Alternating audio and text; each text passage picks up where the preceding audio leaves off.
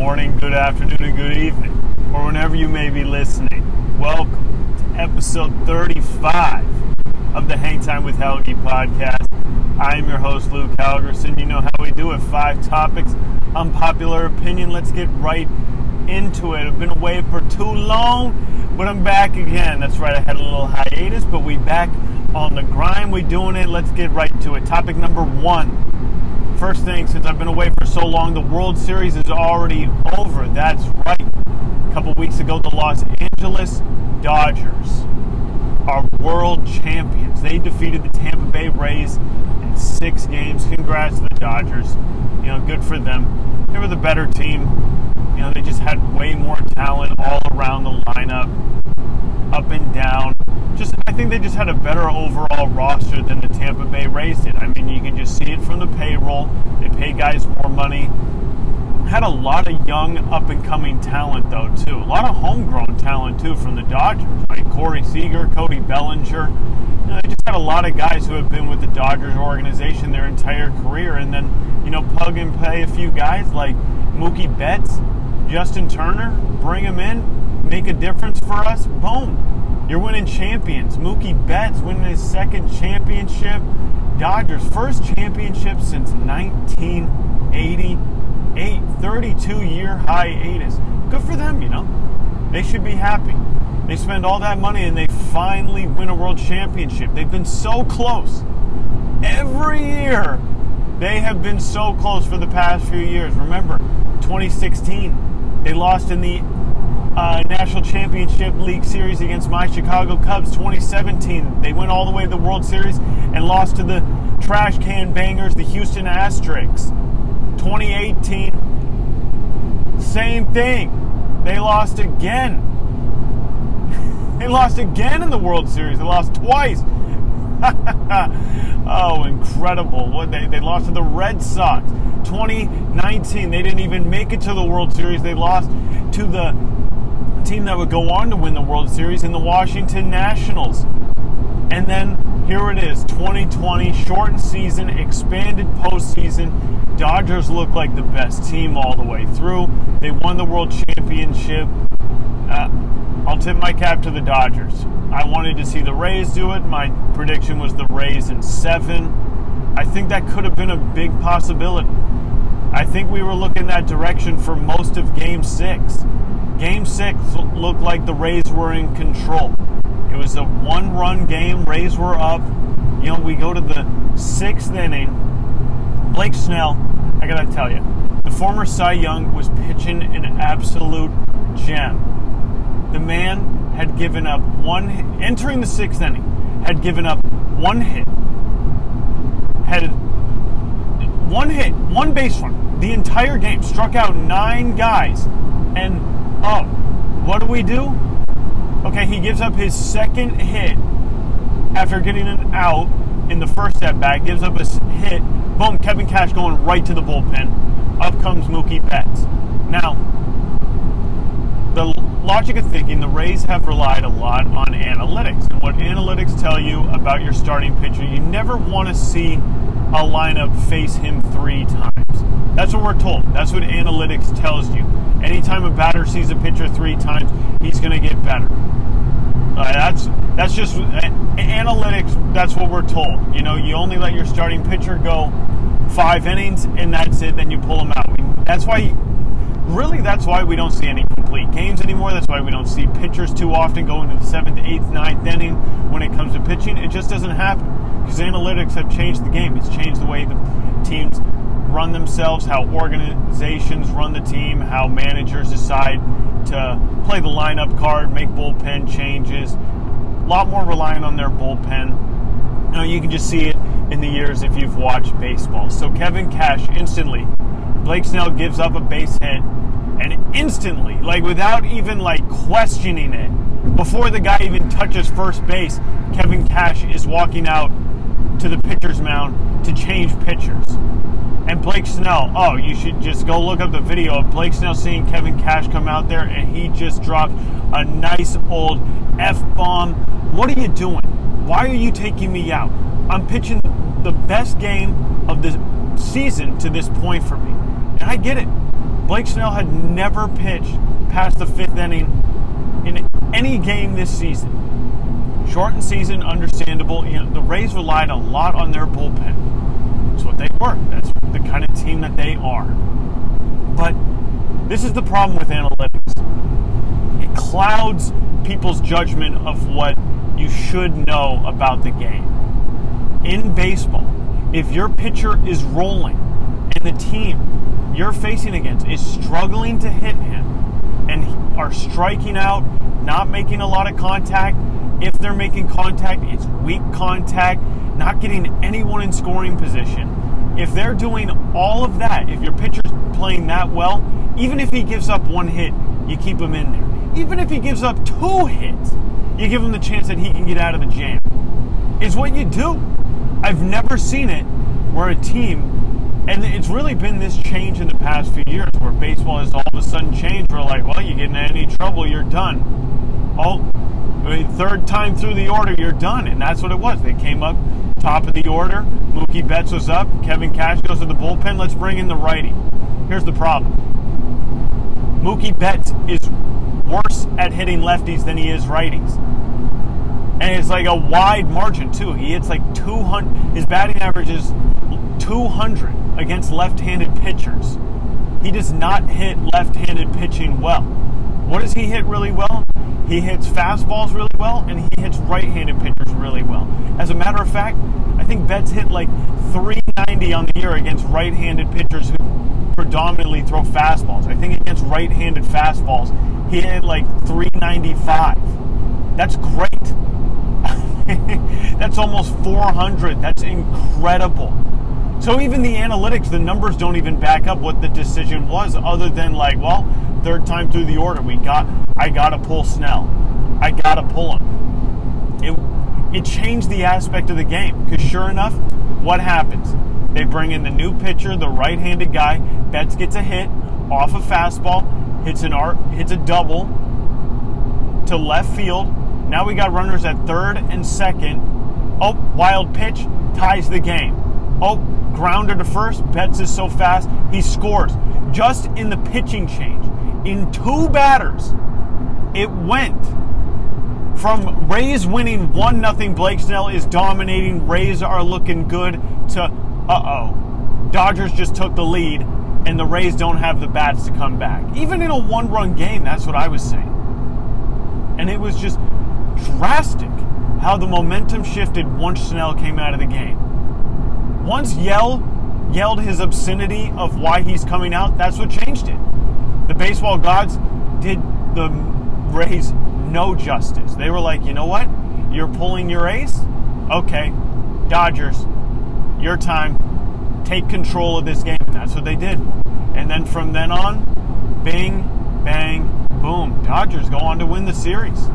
I truly believe if Kevin Cash leaves Blake Snell out there, lets his ace keep wheeling and dealing, doing his thing, that the Rays force game seven, and you never know what can happen from there. My prediction was Rays in seven. I expected the series to go seven games. It looks like it was set up to go seven games. Kevin Cash got in the way of that. Analytics got in the way of it. But when you look at the numbers, the analytics didn't even say to change pitchers. Analytics would have said keep Snell out there against Betts. Betts doesn't hit well against lefties. Blake Snell is lefty. I, you, you gotta you gotta ride with your guys. You gotta ride with your ace. I know he hasn't pitched that much, but come on. I don't want to say the Rays blew it. Dodgers definitely won this, but that was one of the biggest blunt managerial blunders in baseball history. Was taking out Blake Snell when you didn't need to take him out. You could have kept him in the game. You could have kept him in the game, and it could have changed the dynamic of the series. Game seven in the World Series at a neutral site, you never know what's going to happen. But the city of Los Angeles is the city of champions this year of 2020. Uh, and the Lakers just won the championship earlier in October, and now the Dodgers bringing it home. And this, these are the two cities that were battling for the crown of best sports city in the country in the year 2020. Tampa Bay Lightning, they won the Stanley Cup final. Tampa Bay, the Rays, Dodgers, this was it. It was to decide. Since there's no basketball team in Tampa, It was to decide who the championship city was, and bing, bang, boom, Dodgers get it done. But don't lose hope, Tampa. You still got the Bucks who are rolling. We'll get to them in a bit, though. But congratulations to the Dodgers. You know, they were the best team throughout this year. They had the best regular season record. You know, they had to do. They had their trials and tribulations through the postseason, but they fought through. They prevailed. Came back three-one against the Braves. You know, they they took the long road, but they got it done. Good for them. Congrats to the Dodgers on a well-deserved championship. And I, uh, again, I don't want to hear any asterisk talk. Every team was given the same opportunity. Team was given the same chance to win. As a matter of fact, they gave teams more chances. They expanded the postseason. They gave more teams an opportunity to upset. There were no big upsets in the first round other than my Chicago Cubs going down to the Miami Marlins, but some will say that wasn't that big of upset. Uh, it just every team had the best chance. Yeah, shortened season. I love the marathon that is the 162 games for Major League Baseball, but they they had to make do with what they had. 60 games was the best opportunity they had to fill a season. They had no other option. No other way to get things done is what they had to do. So, I'm not going to say any asterisk talk. There's nothing along that. It's the best team won. The Dodgers won fair and square. And, you know, they are world champions of 2020. Well deserved after that fan base has gone, they've gone through a lot. They've gone through a lot of losing a lot of big postseason series and then having the Astros cheating scandal come out against them. Then the Boston cheating scandal came out against them. I mean, it was really only a matter of time for this Dodgers team to put it all together, and they did just that. Corey Seager won MVP. He had like 400 for the series. He was incredible. He was the best player throughout the postseason, except for maybe a Tampa Bay Ray player and Randy Arozarena. I mean, he was a beast. I butchered his name right there, but the rookie, I mean, he has more home runs than Barry Bonds does in the postseason. Think about that. A rookie has more home runs than Barry Bonds in the postseason. And it took him 11 less games to do it. Wow. Wow. It was a great baseball year It was very, uh, you know, I wasn't extremely happy with the outcome. I didn't want the Dodgers to win, like I said, but it was a great baseball year, and it was as good as it could have possibly been. I know they struggled a long time to decide how they were going to do this, this season, even if they were going to have a season, but they managed to get it done, and I'm glad they had a season, and, you know, can't wait for next year. 2021, I'm looking forward to it. Baseball, it's a wrap. Dodgers world champs, good for them. Topic number two. I mean, the NFL season, we just keep moving right along. Week nine. Week nine. We're almost in double digit weeks for the NFL season. It is just flying by. What I want to talk about with the NFL, we're going to do a breakdown. Top five games of week nine it's going to be a good week. There's a lot of good games. As a matter of fact, Thursday, November 5th, Packers against the 49ers. That's actually not one of the games, but I think it will be a good day, game tonight. You know, Packers, they're a team that's looking for Super Bowl. 49ers have had a lot of injuries. Garoppolo's hurt again. George Kittle is out too. Like they're just 49ers are just hobbled all across their roster. But should be a good game tonight. Aaron Jones is supposed to suit up. So Thursday night football, at least it's a good matchup. That's what it comes down to. When these Thursday night games come on, it's like who's the matchup? Like who's actually playing? Like do I have to watch the Bengals against the Jaguars? Oh, thank God. No, I actually get to see a team that's at the top of their division and another team that was just in the Super Bowl last year. So, actually, a good matchup, but that's not one of the matchups I wanted to talk about. The first one Bears versus the Titans. My Chicago Bears. You know, they started the season 5 and 1, they've lost two in a row. They play the Titans. Titans were just in the AFC Championship game last year. They've looked like one of the surprise teams this year that have been playing really well. Spoke about it. Derrick Henry, as of right now, is the top running back in the league. This is a true test game for the Bears. Like this is where the schedule got tough. They just lost to the Saints. You know, like this is these were the games that we were going to judge the Bears on. I didn't believe in the 5 and 1 start even as a Bears fan. I saw the teams that they won, I saw how they won. You know, I went in very pessimistic. I've given my thoughts on the Bears. Uh, it's the quarterback play, and Foles does not look dynamic. The offense doesn't look dynamic at all for the Bears. At all. Like the defense, I've spoke about it many times. The defense will keep the Bears in games, and can the offense execute? And against the Saints, no. No, the Bears' offense could not execute. Nick Foles looks pedestrian out there. Like the Bears are still looking for the franchise quarterback, and I don't think they're going to find it anytime soon. I have, I have no faith that the front office can find the franchise quarterback. So, but Titans, on the other hand, they come off a loss to the Bengals. Pretty shocking loss for them. Derrick Henry, like I said, still best running back in the league. He looked great, but the Bengals surprised the Titans, got the W. Know, good for the Bengals, but Titans are still one of the top teams in the conference for the AFC. Yeah, they've lost to the Steelers, lost to the Bengals, but still a very good team. Got to worry about him. Tannehill is still, you know, he's an above average quarterback as he's played throughout the entire year. I'm still not a big believer in Tannehill, but they still have a lot of weapons in Tennessee. It'll be a good game. Bears, my winner in this game, you know, I want to pick the Bears to win, but the Bears don't beat good teams. And it's very sad to say that as a Bears fan. Yes, they had the Thursday night win against the Bucks when the Bucks committed 11 penalties off a short week. Yep, that's when the Bears got a victory against the Tampa Bay Bucks. But when they have to fully prepare, when a team gets to fully prepare for them, it's it's rough. They look terrible against the Rams. It was a good game against the Saints. Saints were the better team against the Bears. Uh, the Bears just don't beat good teams. Uh, look at the teams they beat. They beaten the Lions. They beaten the Falcons. Like, I'm not. The best win they have is against the Bucks, and it was the worst game that the Bucks played the entire season, and kind of set the tone for the Bucks on how they played of late. Yeah, they had a scary game against the uh, Giants on Monday night, but I, that was the worst game they played all year was against the Bears, and here they are rolling now. So the Bears don't beat the good teams. So Bears Titans. I'm actually going to go Titans winning this one. Oh, it hurts to say.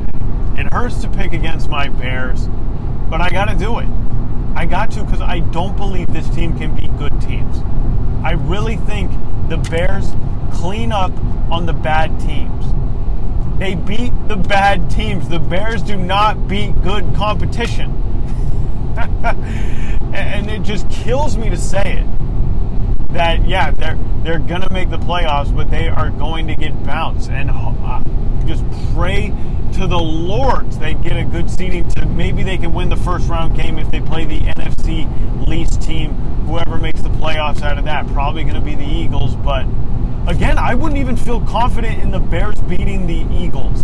That's how little faith I have in this Bears team. Love my Bears, but golly, against the playoff contending teams, eh, they're kind of, they're literally in purgatory.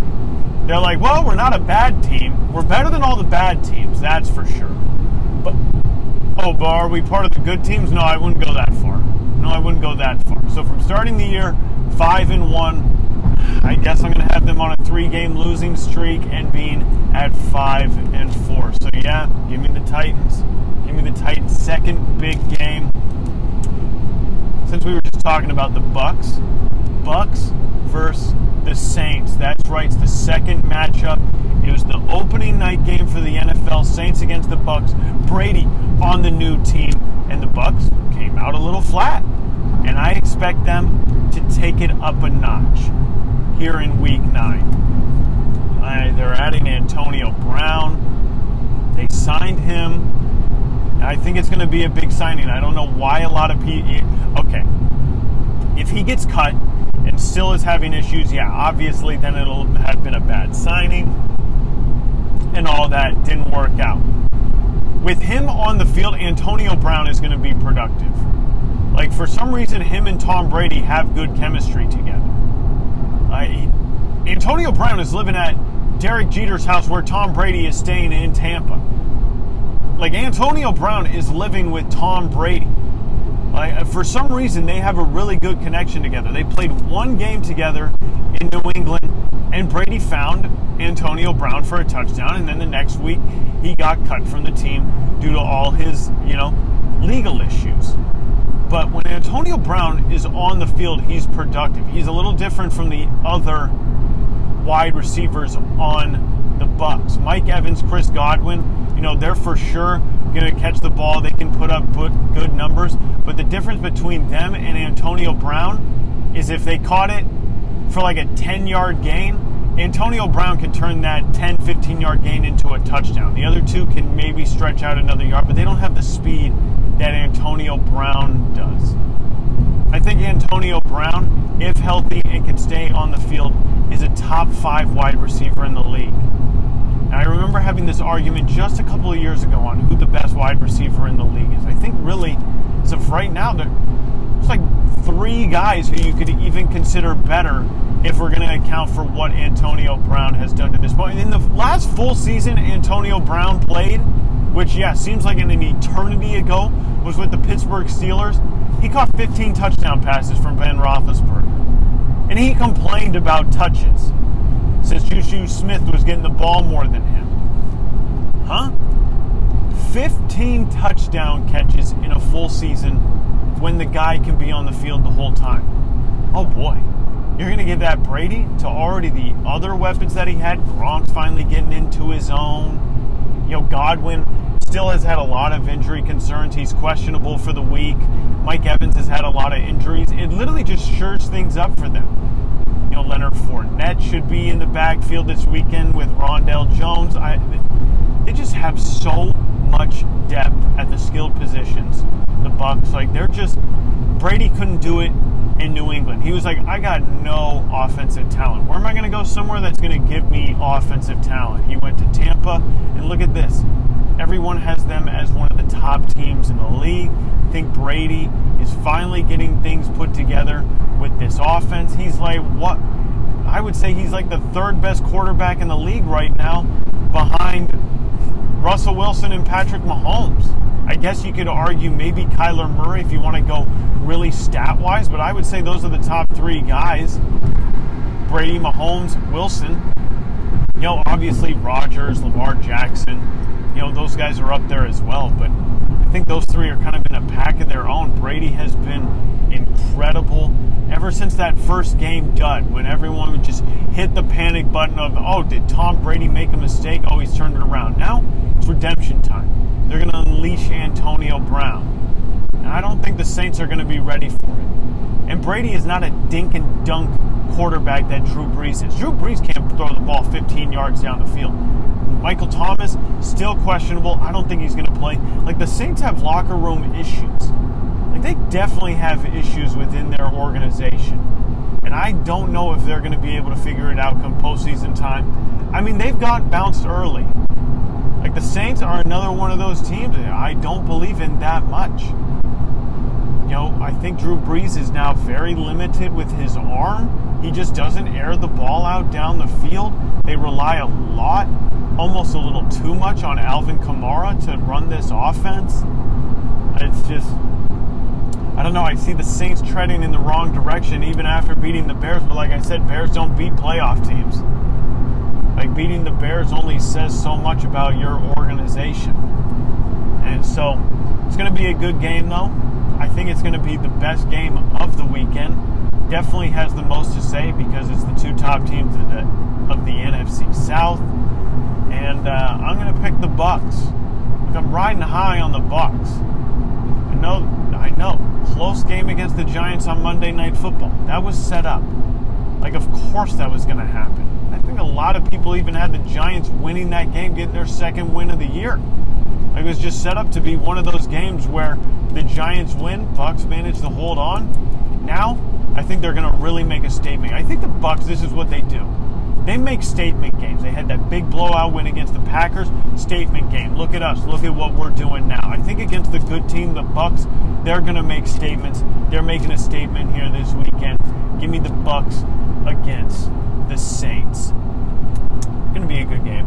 Going to be a good game. Third game, Seahawks against the Buffalo Bills. Look, MVP Russell Wilson continues to do his thing. I mean, I mean, talk about a guy who has carried an organization and doesn't get enough credit for it. He's finally getting the credit he deserves because that defense hasn't been there. They have no, they don't get to the quarterback, they have no pass rush. Secondary hasn't been there. I, where is Jamal Adams? Uh, he's gone non existent since being traded from the Jets to the Seahawks. I have not heard his name once other than saying that DJ Metcalf is Megatron 2.0. I don't believe in that statement, but that's a topic for another day. Like where where is he? Where is this defense? He he has to be hurt. But this Seahawks team, they're just Wilson is absolutely incredible. I, uh, he's my MVP pick for this year. I had him at the start of the year. He's playing like it. And he's going up against a team that has struggled the past few games. I know the record doesn't say as such since they narrowly got a victory, but the Bills, uh, you know, it's not, it hasn't been easy. Josh Allen has, he had started out the year fantastic. I mean, he was playing great. He was doing his thing. He was doing exactly what they wanted him to do. Now, what's going on? Well, they've struggled. They've struggled. Josh Allen has turned the ball over.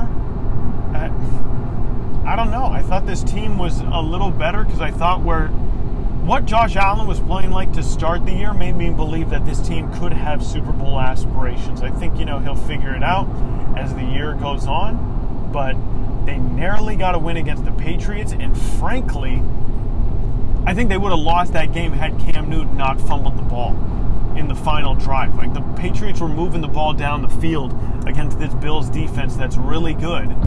Like Cam Newton was doing it with no weapons, and had he not turned the ball over, I think the Patriots would be walking away with a W there. And then the week before, 18 to 10 against the Jets. And the Jets are atrocious. An absolute embarrassment. But you know the Bills gotta like where they're at. They gotta like it six and two. I mean, what's there not to like? The problem is that point differential. You know, they're not getting the points that you want. They're not being as productive on the offensive end as we thought they were going to be. But against this Seahawks defense that hasn't been able to stop anyone, they can't stop a nosebleed right every quarterback that goes. Uh, we were saying Cam Newton was an MVP consideration after he played the Seahawks for how well he played. I expected to be a bounce back game for Josh Allen. But with that being said, Seahawks, I mean, Wilson just does so much. DJ Metcalf, definitely one of the top receivers in the league. Got a lot of weapons. It's to, and it's such a good game. I'm to, I'm going with the Seahawks. Give me Wilson. Wilson's going to get this one done. Ciara is going to give him that extra motivation he needs to be great. So, yeah, I'm going to take I'm going to take the Seahawks against the Bills. So, yeah, there we go. Fourth game, another one. Ravens Colts. Uh, another just great game. Both teams have just two losses. They're both 5 and 2. Again, I'm not that big a believer in the Colts just because I've never been that big of Philip Rivers fan, and I mean, he's not giving me any reason to believe in him. The defense is carrying that team. The defense has been spectacular for the Colts. I mean, Philip Rivers has 10 touchdowns and six interceptions. He hasn't been great. I know we want to, you know, diminish Lamar Jackson and say, oh, when his team is down, he doesn't come back. Look, they're 5 and 2. You know, they, they'd have just two losses. And again, I could say the same thing about the Colts. You know, they five and two. There's no reason to hit the panic button on this team. Yeah, after just winning MVP, maybe he hasn't excelled the way we thought he was going to in Lamar Jackson coming into this year. But they have a lot of weapons. And the defense is still very strong for this team. They still, there's just so much talent with the Ravens that I still think they can compete with the best teams in the NFL.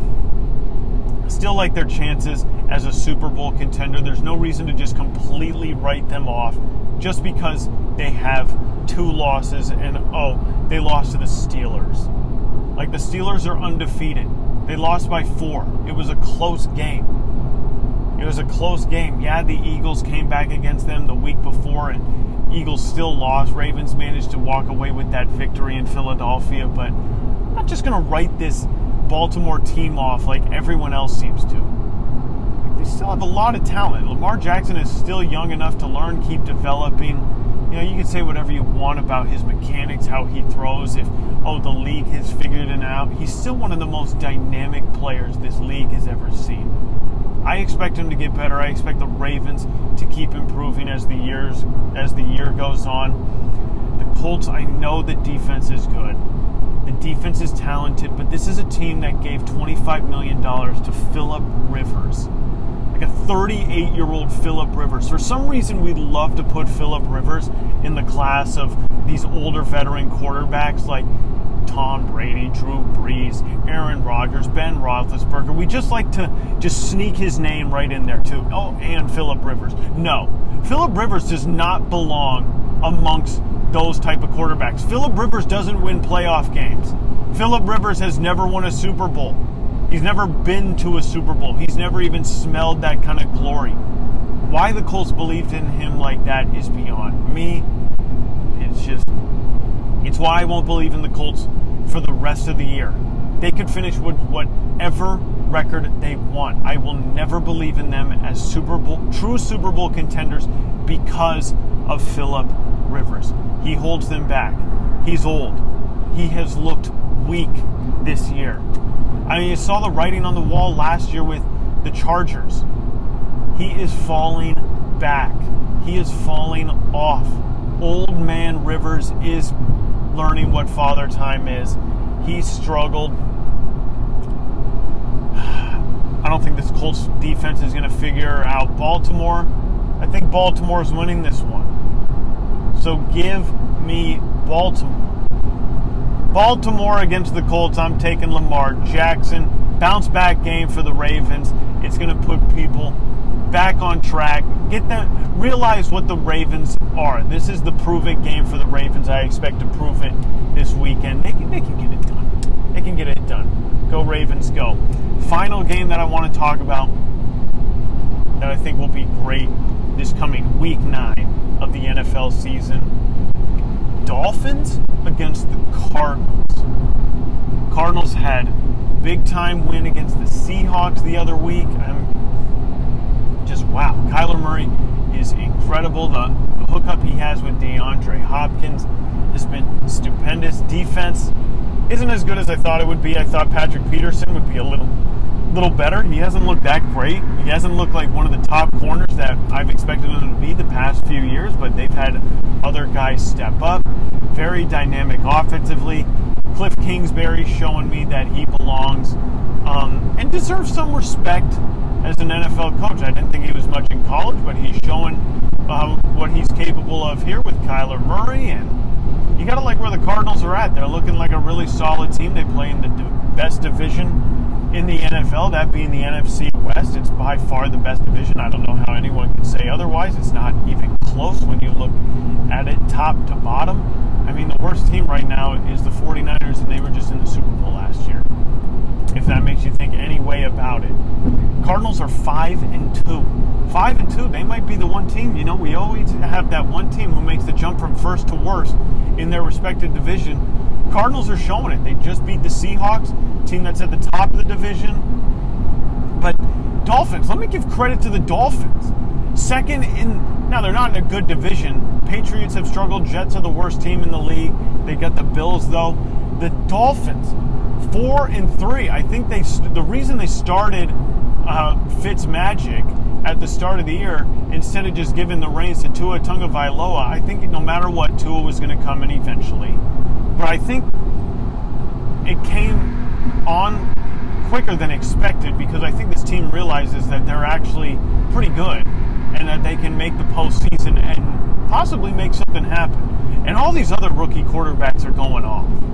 I mean, Joe Burrow is looking like the number one pick for the Bengals, looking like a leader, looking someone who can put them in the right direction. Justin Herbert, while the Chargers aren't winning games, he is showing that he can do things offensively that not many other quarterbacks in this league can do. Justin Herbert has looked fantastic as a rookie out of Oregon.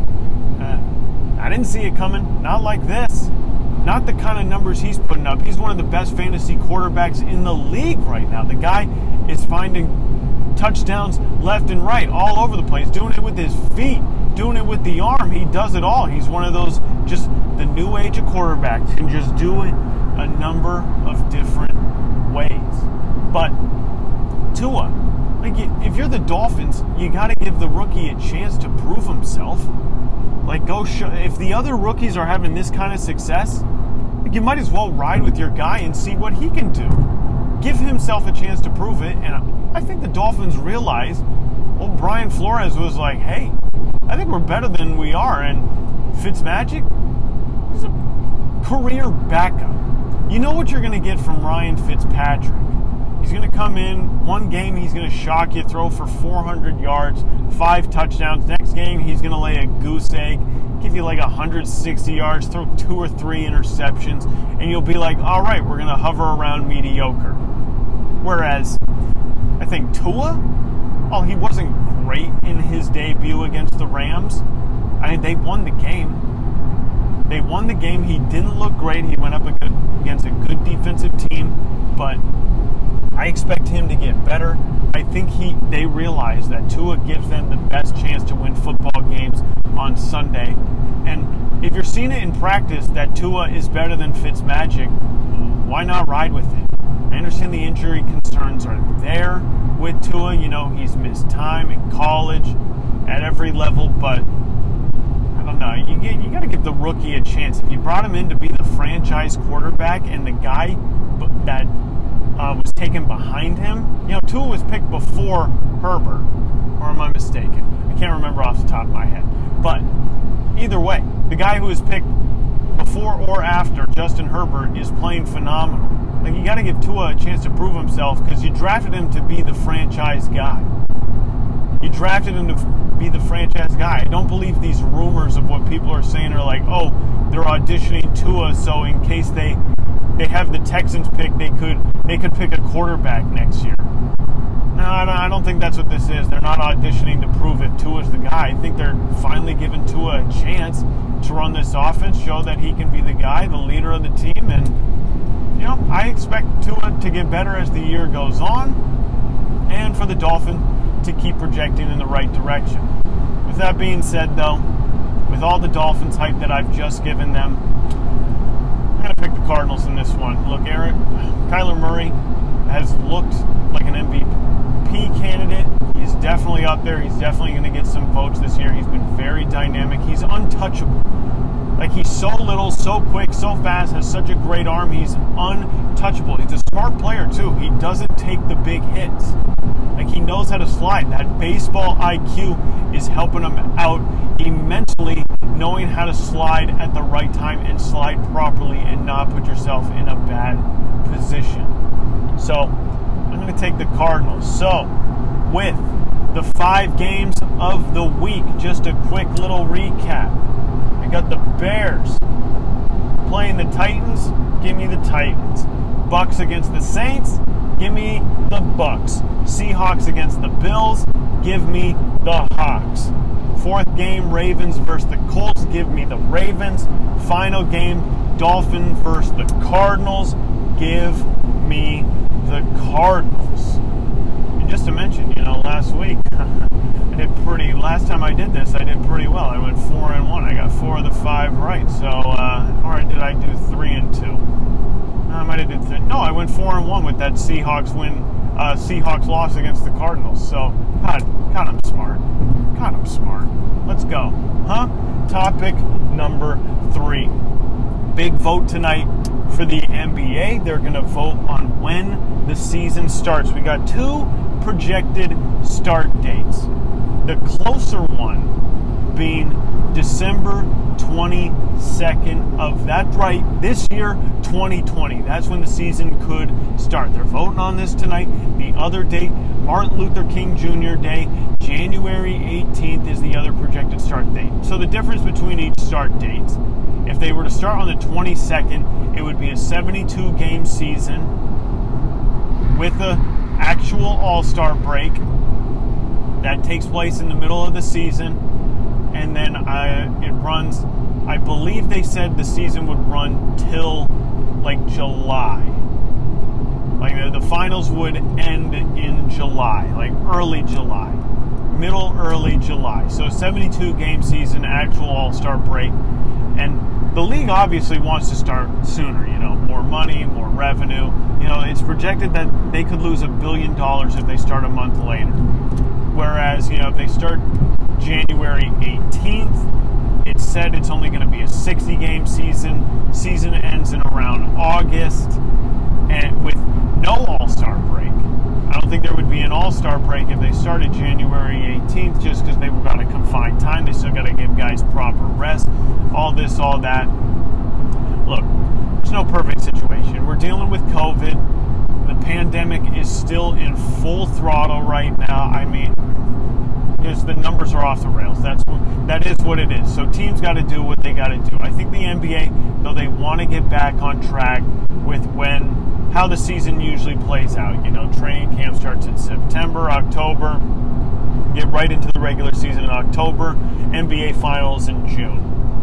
I think it hurt the ratings a little bit that the NBA had to compete against these other sports when they usually don't have to.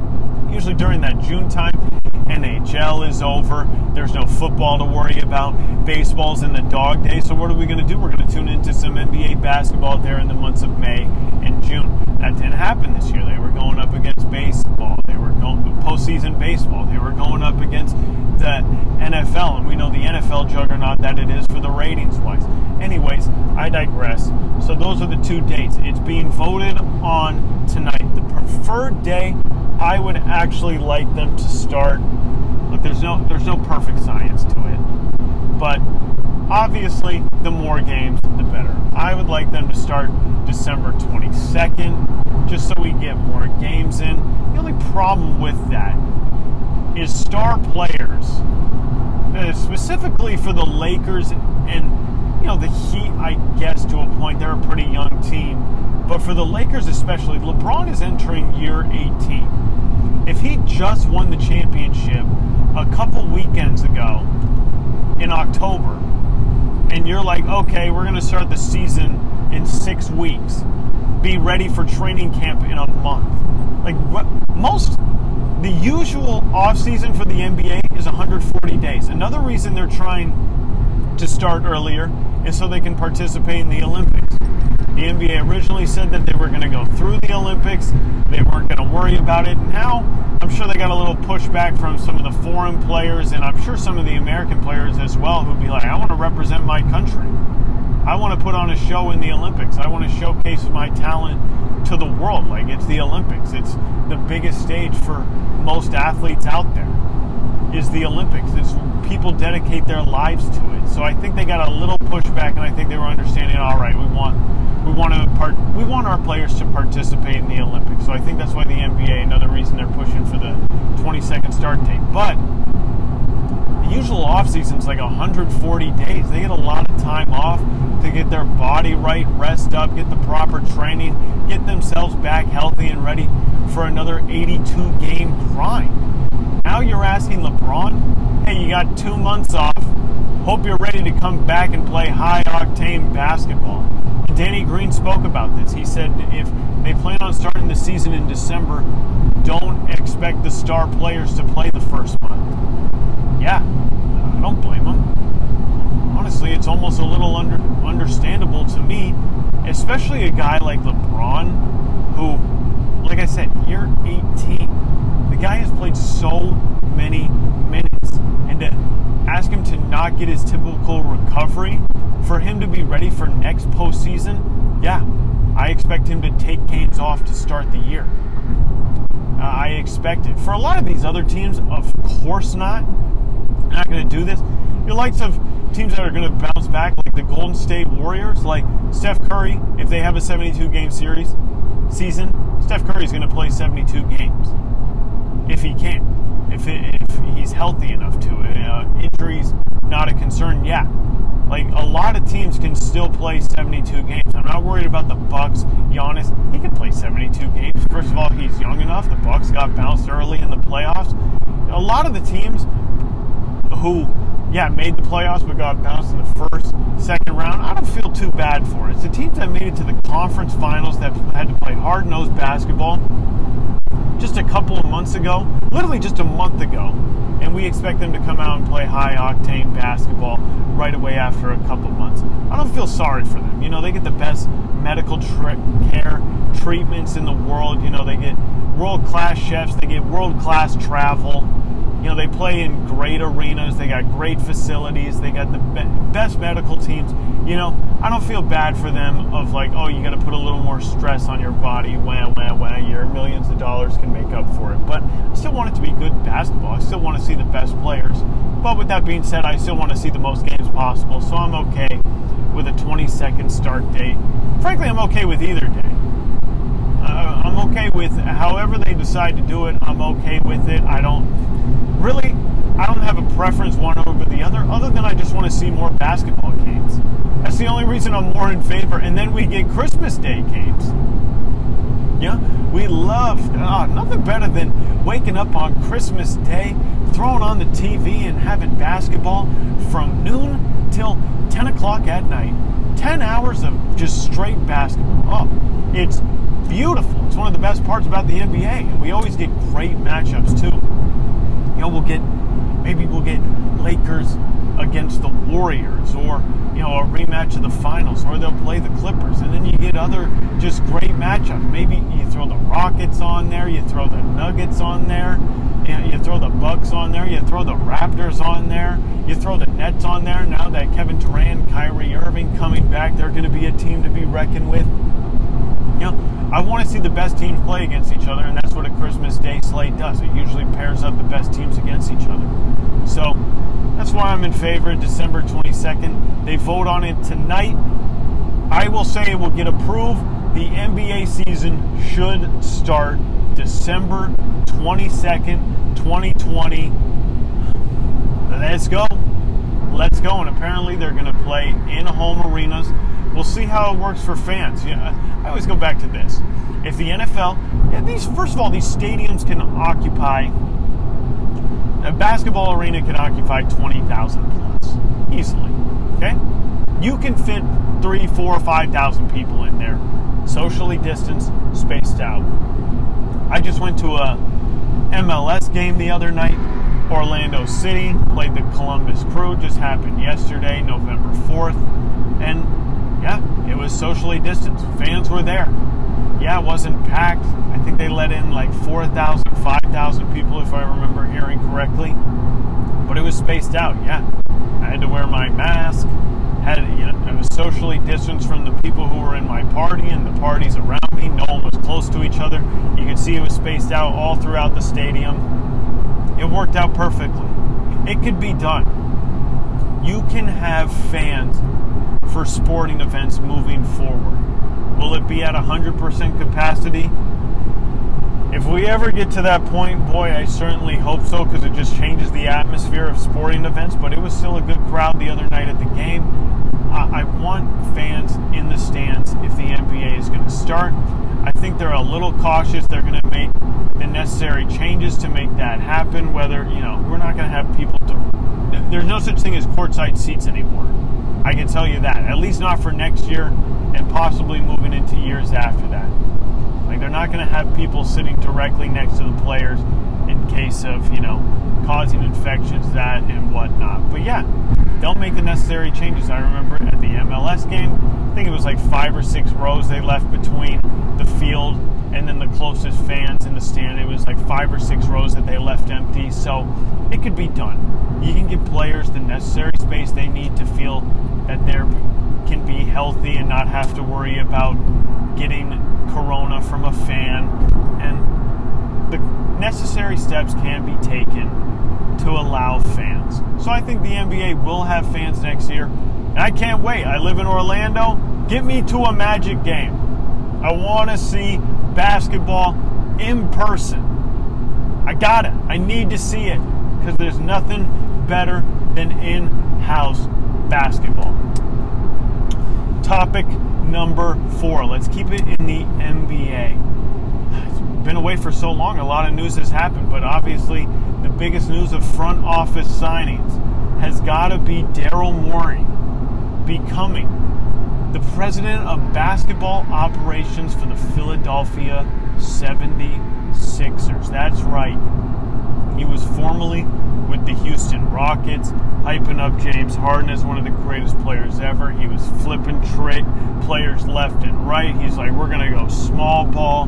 No such thing as centers. We're getting rid of Capela.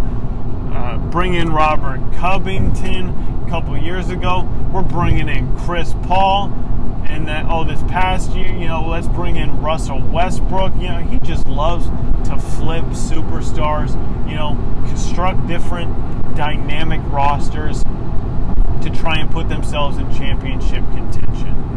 Uh, i think is there a method to his madness? It remains to be seen.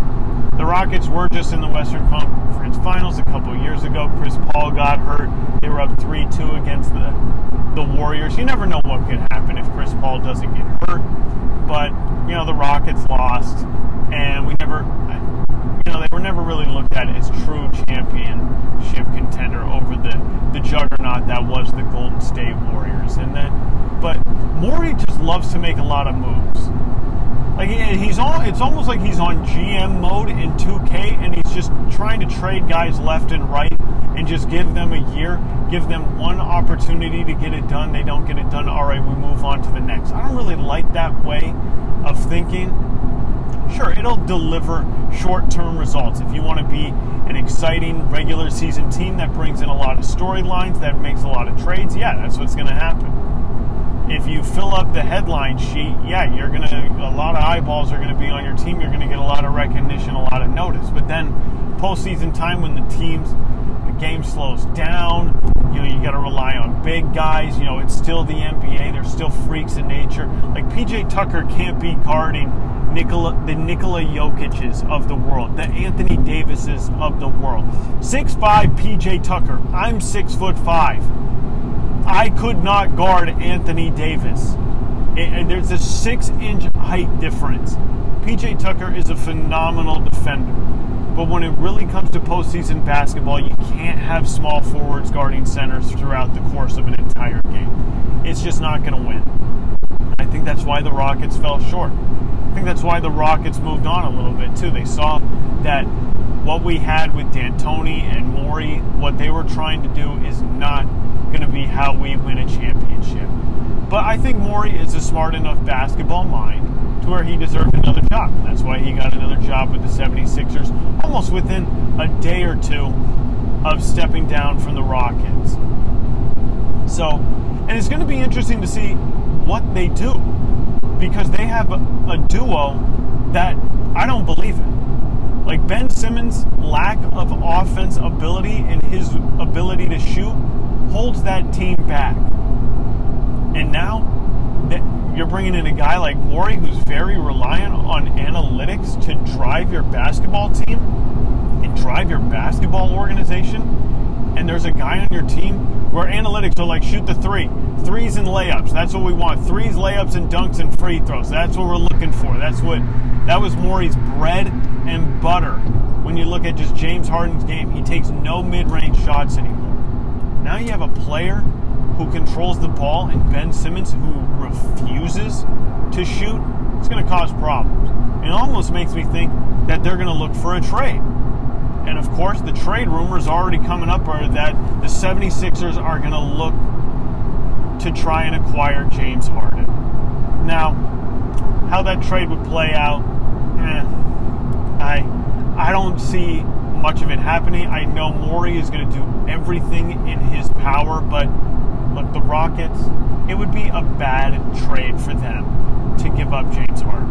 He's one of the top players in the league.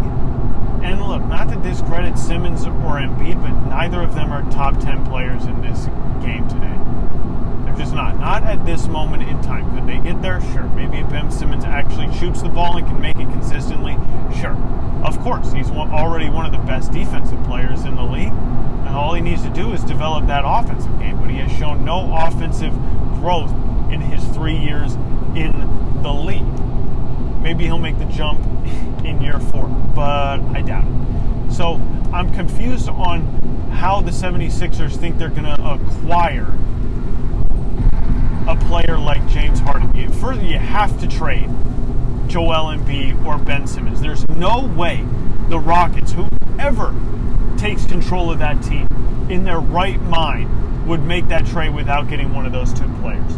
Like, who are you going to trade? Oh, you you know what? Give us Al Horford and a couple role players, and you can have James Harden. No, teams are not that stupid. Okay, teams are not that incompetent to believe that you can that they would just give you the top talent and you don't have to give up your top talent. It's happened before, no doubt, but I don't see it happening. So you got to give up either Simmons or Embiid.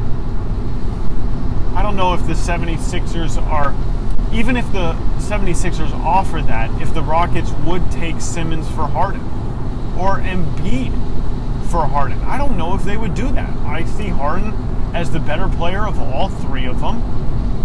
I think you're going to match Russell Westbrook up with Ben Simmons, two guys who can't shoot. Oh, that's not going to work. that wouldn't work at all. And it goes Russell Westbrook and Joel Embiid. Yeah, I can see working, but I also see the 76ers would rather hold on to Embiid over Simmons. I just feel like Embiid wants it a little more than Simmons. And I feel he's the better player to this point as of right now, and where both players stand in their career. I would rather have Embiid on my team than Simmons. So the, the Daryl Morey is going to have his hands full. He's talking like, "Oh, we have the championship caliber team to do this," and now reports are that they want to trade for James Harden. So how much do you actually believe that? you must not believe it very much if you already want to trade for a guy who is on your former employer's team. So I just Morey has his hands full. He's a smart basketball mind. Is he a is he a championship mind for the NBA? Remains to be seen. I don't see it. as of right now, at this point in time, I do not see him winning a championship in this league with his idea of, oh, I'm going to trade for stars and shuffle stars in, shuffle stars out. Uh, I don't think that wins championship. I think you got to have a set foundation, build your way up, earn your stripes, win the championship. It's usually how it goes. But he's going to have his hands full.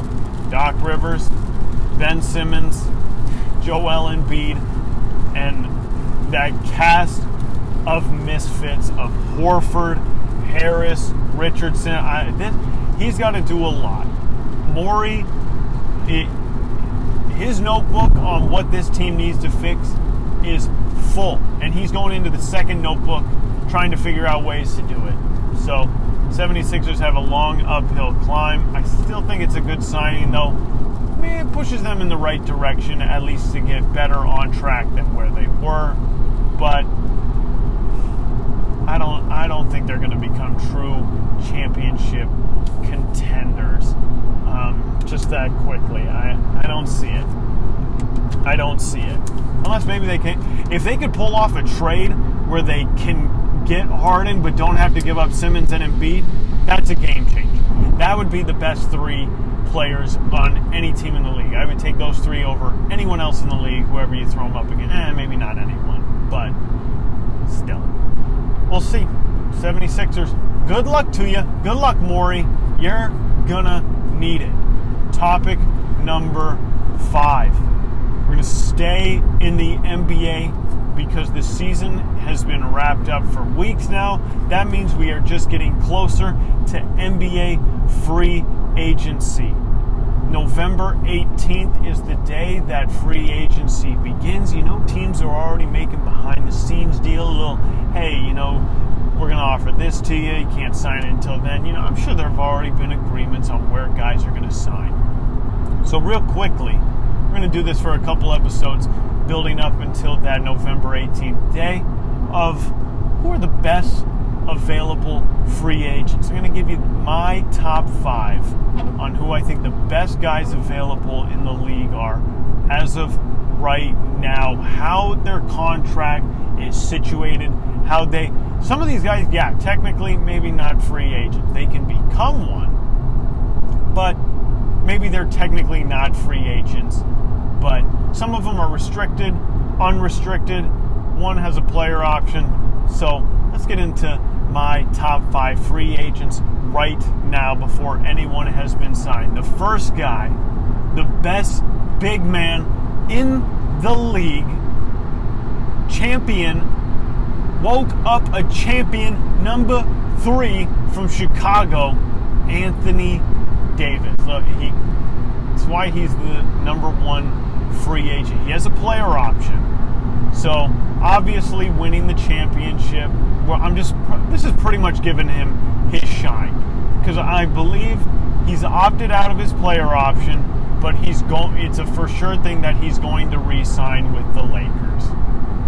You never know. Maybe something comes up and he just happens to jump ship after winning a championship. I wouldn't believe it. It would be one of the harder things I'd have to believe if he were to pull a move like that. But you know, we've seen crazier things happen in this league before. So, uh, yeah, he player option. I think he's going to sign. I don't know if he's going to sign long, long term. I see him doing what superstar players do now. They give themselves flexibility. I see him signing like a two-year deal with a third year as a player option to be able to get out of it, to be able to sign another big contract. It's going to be for the max, obviously, because he's a max contract player, best big in the league. You know, him and LeBron James are the best duo. I imagine he doesn't want to leave. So I think he's going to sign with the Lakers. Like I said, not long term, sign like that two, three year deal and, you know, give himself a chance to earn another contract, earn more big money. And but I expect him to play with LeBron James for hopefully the rest of LeBron James's career. Because at this point, with LeBron going on year 18 with what he just had to do to win his fourth championship, but he's definitely looking to turn the reins over to Anthony Davis to run this team. Uh, like I imagine, like they spoon fed Anthony Davis possessions. I remember watching pretty much every Laker game this year, and it was okay. I'm going to feed Anthony Davis the ball. LeBron knew feed feed AD. That's the reason he led the Lakers in points. AD got a lot of possessions, a lot of opportunities to score the ball. He's going to get more of those because LeBron is getting older. Father time hasn't necessarily kicked in. LeBron's game hasn't fallen off, but God, going on year 18, he's going to be 36 years old. I mean, he knows he knows he needs another guy to rely on. Who better to rely on than the best big man in the league? So I expect Anthony Davis to re-sign with the Lakers. So, but he's still, uh, he still will technically be a free agent. So that's why I had to mention him because he is by far top of the list, no doubt about it. The number one free agent, even if he's not even going to be on the market like that um, necessarily. So, second guy, though, is a guy who could go a number of different ways. I don't think it's a for sure thing that he's going back to his team. That would be one Fred Van VanVleet. That's right. Toronto Raptors, I don't know, point guard, shooting guard, backup, whatever he is, six man. You know, he just comes off the bench and plays phenomenal for them, puts up buckets in seconds. I mean, just such a quick score. He's got a great shot uh, he almost became pretty much their number one option with the way uh, Siakam was playing. He became their number one scoring option real quick. He's a really good player. I like VanVleet. What he did in the finals really showcased what he's capable of doing. A lot of teams are going to offer him contracts. I would expect, though, that the Raptors are going to try everything in their power to bring him back. I mean, he is central to that team's core with Lowry, Siakam, VanVleet. Those are the guys I expect them to rely on moving forward. I, I think he's going to stay with Toronto, but he's definitely the you know top guy at the list. Just with how he's played the past couple of years, the offensive production he puts up, he's a bucket, a walking bucket. Mr. Fred Van Fleet. Definitely going to be the second most prized free agent. If you can even, like I said, if you consider Anthony Davis a free agent at this point, I would say Fred VanVleet is second. You know, he's got that championship pedigree. He's just a really good player. Really good, capable player. And if a team, if he's your starter, if he's your starting shooting guard, oh, your team can your team can be dangerous. Your team can be dangerous with Mr. One, Mr. Fred Van Vliet.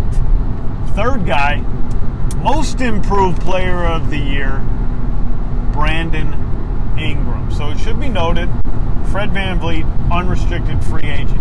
He can sign anywhere.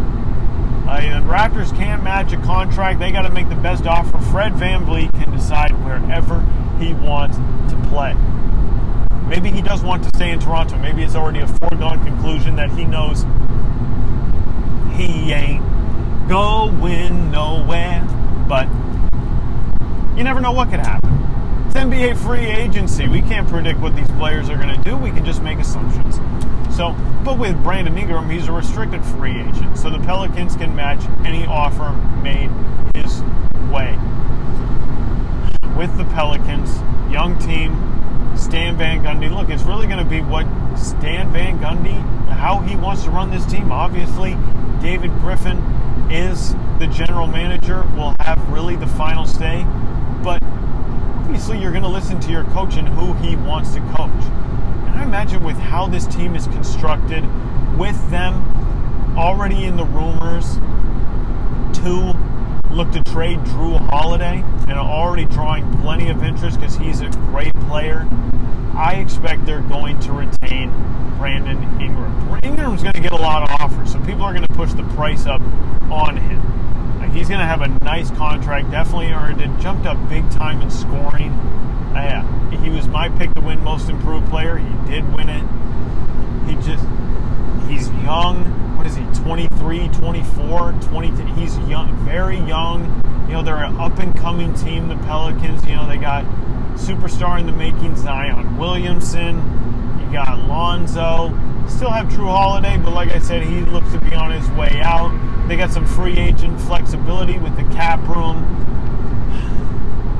You know he's a restricted free agent. I expect him to stay but he's going to have a lot of suitors i assume. Some team out there is going to force it up, max contract, and I think the Pelicans will be like, you know what, let's bring him back on that max deal because he's shown he's worth it. I expect him to continue to get better, show his offensive game. Still definitely needs some work on the defensive end ball, but who doesn't in today's NBA? So I expect Brandon Ingram to be back with the Pelicans, and, but he's still the third top free agent of the class.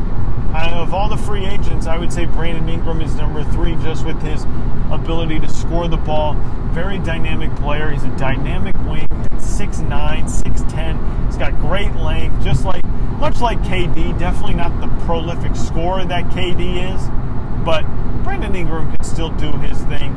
And like I said, with a young up and coming team like the Pelicans, he's the kind of guy they want to retain and build pieces around him. You know, you want to build a core build a core of players, see, make sure they play well together, and then you bring in the necessary assistance around your core players. That's how the NBA works. It's the fundamental thing. You get your top two players, okay, and then you fill it in with the role players. And that's how it goes. So Brandon Ingram will go in next year as the number one, number two option for this Pelicans team. If they do re-sign him, I expect him to re-sign. He's a good player. I like Brandon Ingram. Fourth guy. Yeah, a guy who really came out of nowhere and who's definitely just after a couple months of playing is going to get some big time offers. That would be Christian Woods. of the Detroit Pistons. He is an unrestricted free agent. The kid came out of absolutely nowhere. I had no idea who he was until this season. And when Andre Drummond left for the Cleveland Cavaliers in one of the worst trades ever, that made absolutely no sense. Uh, he stepped up nicely. He averaged like 20 points a game, 11, 12 rebounds, shot 40% from three, had a great field goal percentage, was dunking the ball all over the place, was playing great defense. I, Christian Wood just came out of nowhere. And he's going to have a lot of suitors too because he's a tall, dynamic player, can play a number of different positions. You can put him at the forward, give him size, he can stretch the floor. He's literally the ideal big man that you want in the game today. The ideal big man he's got because he has size. He has size, he can stretch the floor, he's athletic. Uh, that's absolutely perfect. And he plays defense and wants to play defense. And I think he's wanting to prove that he can get it done. So expect a number of teams to be suitors for him. And he literally, this is just because he played well for just a couple months. Imagine what he can do in a full tenured season with the way he was playing. If he can build off what he did the last couple, once he took over as starter, he averaged plus 20, double digit rebounds, shot the great field goal percentage. I mean, he earned himself a nice contract coming into this offseason. It'll be interesting. Will he go to a rebuilding team? Will he go to a team that has absolutely nothing going for them and a team like the New York Knicks? Or will a championship team be able to sneak him in and apply him to their championship success? We will see. But I expect him to have a lot of suitors. He's going to get a lot of offers. He's really going to get to pick and choose where he wants to go, depending on how much money he has or where he wants to be in his career the fifth and final guy that I got to mention, just because I believe the impact he can bring to a team at this stage of his career and what he's looking to do. And that would be Dino Gallinari. Now, for the Thunder last year, he had a pretty good year. He averaged, what he averaged, like 16, 17 points. He can still, very prolific scorer. He, he can get it done on the offensive end. He can be a super nice contributor to any championship contending team. He would be great on the Bucks. He would be amazing with the Lakers. He would be even a back a nice fit for the Clippers. You know, I don't want to see them do well, but he would be a nice fit there. Whatever team has championship aspirations, and that's what he said. He's not worried about money anymore. He wants to win a championship. So he's definitely looking to take a smaller contract to be able to compete for a championship. And why not? He deserves it. He's been a pretty good player throughout his career in his time with the New York Knicks, the Denver Nuggets, the Clippers. You know, he's been a little bit of a journeyman bouncing around teams, but he's still a very good scorer. Uh, he was part of the most shocking team in the league last year with the Thunder. I just like D- Dino Gallinari as a player. Big guy, Six nine can defend multiple positions. Not a great defender, but he's serviceable. Uh, I just like him because he's got that veteran. Um, just a veteran. He's just been in the league for a long time, and like I said, he could be a very nice contributor to a championship team. I, him as the third options for the Lakers. The Lakers didn't have a third option last year. It kept. We never knew who it was going to be You know, who's going to step up? Is it going to be Danny Green? Is it going to be Kyle Kuzma? Is it going to be uh, Kentavious Caldwell Pope? Well, all of those guys stepped up nicely, and then they had a couple other nice role players with JaVale McGee, Dwight Howard, stepping into that various role. Rajon Rondo. I would say at the end of the day, Rondo was the third wheel of that team, but he had some injuries, and we didn't really get to see him t- shine till playoff time. Dino Gallinari, though, would be the for sure third best player, third best option for the Lakers if he were to go there. Like every champ, every team that has championship aspirations has already been in contact with Gallinari's agent, Gallinari himself. Uh, he wants to put himself in a position to win a championship. He doesn't want to deal with a rebuild. He doesn't want to be a journeyman. He's shown that he can contribute to a playoff team, and I think he could be great for any team that wants to win a championship. So those are my five guys Anthony Davis, Fred Van Fleet, Brandon Ingram, Christian Wood, and Dino Gallinari. Yeah, there are a lot more free agents. So don't worry, we'll do another list. Next episode, I'll give you the next five who are the best free agent options outside of this top five. But those are the five top. And now it's time for my unpopular opinion. Look, I'm going to make it real short and sweet. My unpopular opinion I hope you voted. Because that's right. It was a big election we had this year against the giant douche that was John- Donald Trump and the turd sandwich that is Joe Biden. We didn't have great options. I can tell you that. Our politics, they don't give us many opportunities. But voting is important because you're not just voting for presidency. You're voting for people who are in the House of Representatives. You're voting for your state senators. You're voting for the people who are part of your state legislature, who's going to be part of your state Supreme Court. You're voting on laws that are initiated in your state. It's very important to vote. Voting matters, it affects your life. I can say, through all the presidents we've been through, my life has stayed roughly the same. I haven't seen much of a change from when I was a kid and had George Bush to Obama to uh, Donald Trump. I haven't seen much change in my life, but I can tell you, living state to state is very different because each state has very lo- different laws that are voted by the people. So, voting is very important. That's all I got to say. I hope you voted. Voting matters, voting is important, and apparently it's an unpopular opinion because not as many people as you think do go out and vote. A lot of people are very against voting. Oh, you're participating in a system of patriarchy and tyranny that has destroyed our livelihood for our entire existence. Eh, no, no, that that's not how it works. You know, you your voice matters. You have the power to choose who is in charge. As a matter of fact, you can vote for yourself and get yourself to be in charge. So I hope everyone voted, and that's my unpopular opinion. Hope you vote. Go vote. I know voting's over, but I hope you did vote if you could have. Not everyone can vote.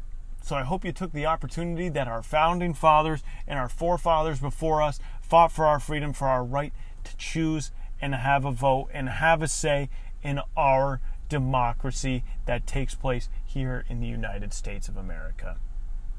And that's the end of episode 35 of the Hang Time with Halgi podcast.